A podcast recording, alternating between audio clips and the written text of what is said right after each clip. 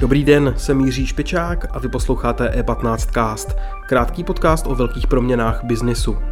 Pavel Tykač skupuje akcie Monety. Proč je to dobrá investice?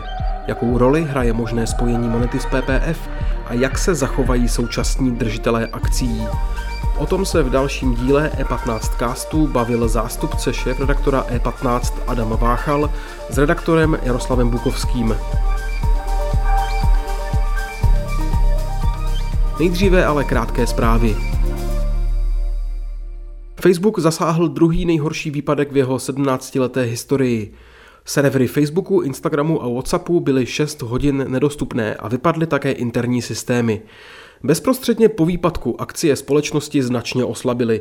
Jejich hodnota se propadla o 6 miliard dolarů, zhruba 131 miliard korun. Pondělní pokles o 5% jen navazuje na trend klesající hodnoty. Od poloviny září akcie Facebooku odepsaly už přes 15%. Evropa se kvůli krizi propadá v podílu výroby polovodičů a je závislá na Ázii a Spojených státech. Evropská komise chce problém řešit dvěma způsoby. Plánuje investovat do posílení výroby a rozjela se příprava evropského procesoru. Organizace European Processor Initiative má vytvořit moderní procesor, který by v první fázi bylo možné nasadit v chystané síti evropských superpočítačů. Našel by tak uplatnění při náročných vědeckých či průmyslových výpočtech a v simulacích. Evropské čipy by následně měly zamířit na běžný trh. Předběžný zájem projevují například automobilky. Na dodavatelé energií se žene nevýdaná bouře. Burzovní trh oceňuje elektřinu na první čtvrtletí příštího roku na neuvěřitelných 220 eur za megawatt hodinu. To je o dalších zhruba 70 eur víc, než za kolik lze pořídit už tak rekordně drahou elektřinu na celý příští rok. Na historických maximech je i cena zemního plynu. Analytici se proto domnívají, že se počet dodavatelů podstatně smrskne, třeba i o čtvrtinu.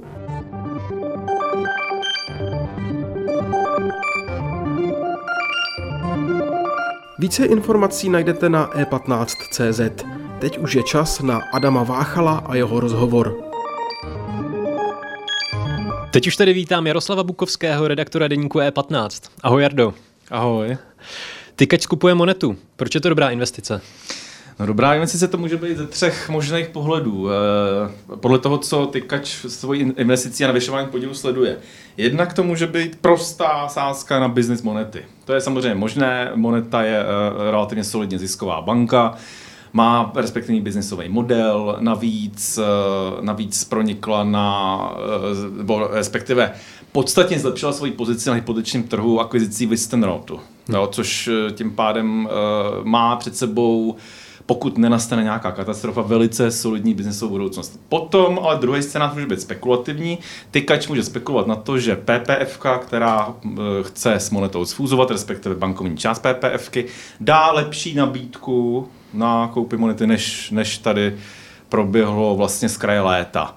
Takže z tohohle titulu to může být spekulace, může být spekulace na to, že PPF zároveň zvýší nabídku eh, za akci monety v rámci převzetí na víc než 80 korun. A cena akcie na burze už je podstatně víc než 80 korun. Takže je otázka, co tím sleduje, ale v každém případě to investice může být dobrá v, hned z několika důvodů. Hmm, hmm.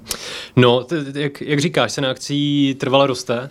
V podstatě eh, můžeš ještě říct, jakou roli teda podle tebe bude hrát to možné spojení? Monety se skupinou Určitě. PPF? Eh, jednak, eh, jednak je tady, uh, musím si uvědomit, že uh, ceny akcí bank na, na pražské burze rostou vlastně všech. Není to jenom moneta, je to i komerční banka, je to Erste Bank, rostou masivně. Je to obecně kvůli tomu, že banky zřejmě čekají ziskové lepší časy. Úrokové sazby rostou, rostou poměrně silně. Bankám automaticky jenom z titulu úložek peněz u České národní banky výrazně vzrostou zisky. Takže to je jedna věc. Druhá věc je, pokud se to týká vyloženě té PPFky, tam je moment eh, vlastně eh, zároveň paradoxní v tom, že cena akcí, cenu akcí občerstvila ob, e, samotná událost, že ta nabídka PPFky nevyšla. Hmm. Takže neúspěch PPFky vlastně trošičku stimuloval ty akcie nahoru. a teď je posílá, teď je posílá tím směrem, že je tu naděje investorů a spekulantů na to, že PPF se praští přes kapsu.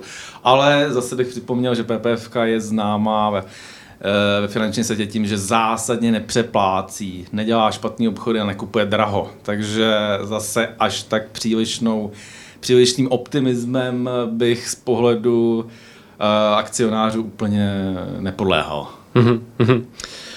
No a jak to teda, uh, jak se podle tebe zachovají současní stakeholdři? Uh, to je otázka. V tuhle tu chvíli je míč na straně PPFky. To znamená, ona musí udělat krok A. Na to potom budou reagovat ti stakeholdři, z nich nejhlasitější ve smyslu odpůrců fůze Monety a PPFky je aktivistický fond Petrus. Ten už dříve v minulosti byl velik, velmi hlasitým kritikem té transakce že Moneta dělá velice drahý obchod, že naopak Moneta by byla ta e, strana, která tady přeplácí a PPF ve své tradiční roli e, výhodného, výhodné, výhodně nakupujícího.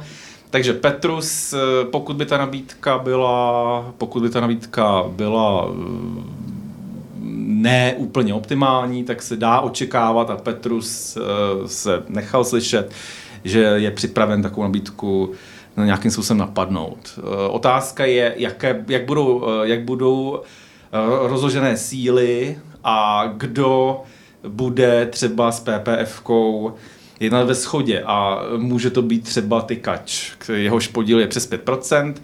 To znamená dohromady, dohromady sice zatím by ta nabídka, kterou PPF učinila v červnu, neprošla. Nicméně pokud bude tykač nakupovat eh, obdobným tempem akcie monety jako to činí teď, tak je možné, že se dostaneme do fáze, kdy společnými silami by se taková transakce povedla.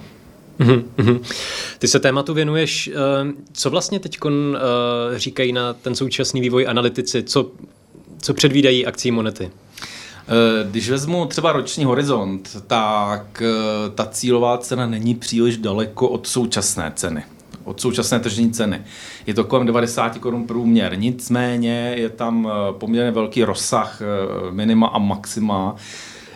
Když vezmu, když vezmu jaké, jakou cenu do roka a do dne analytici předpovídají akcím monety, tak se pohybujeme od 85 do 106 korun za akci. 106 korun je, eh, je to extrém, není to, je to, eh, ten průměr je, jak jsem říkal, podstatně níže, Nicméně 106 korun by znamenalo i se současné ceny poměrně zajímavý, eh, zajímavý růstový potenciál. Nicméně průměr na 90 korunách, čímž se dostáváme na to, že analytici ve směs v průměru považují budoucnost akcí monety v ročním horizontu za spíše stagnaci. Hmm, hmm. Jardo, díky za tvůj čas. Díky za pozvání, čau. Díky za pozornost. Tenhle podcast můžete poslouchat každé všední ráno na všech streamovacích platformách a na webu e15.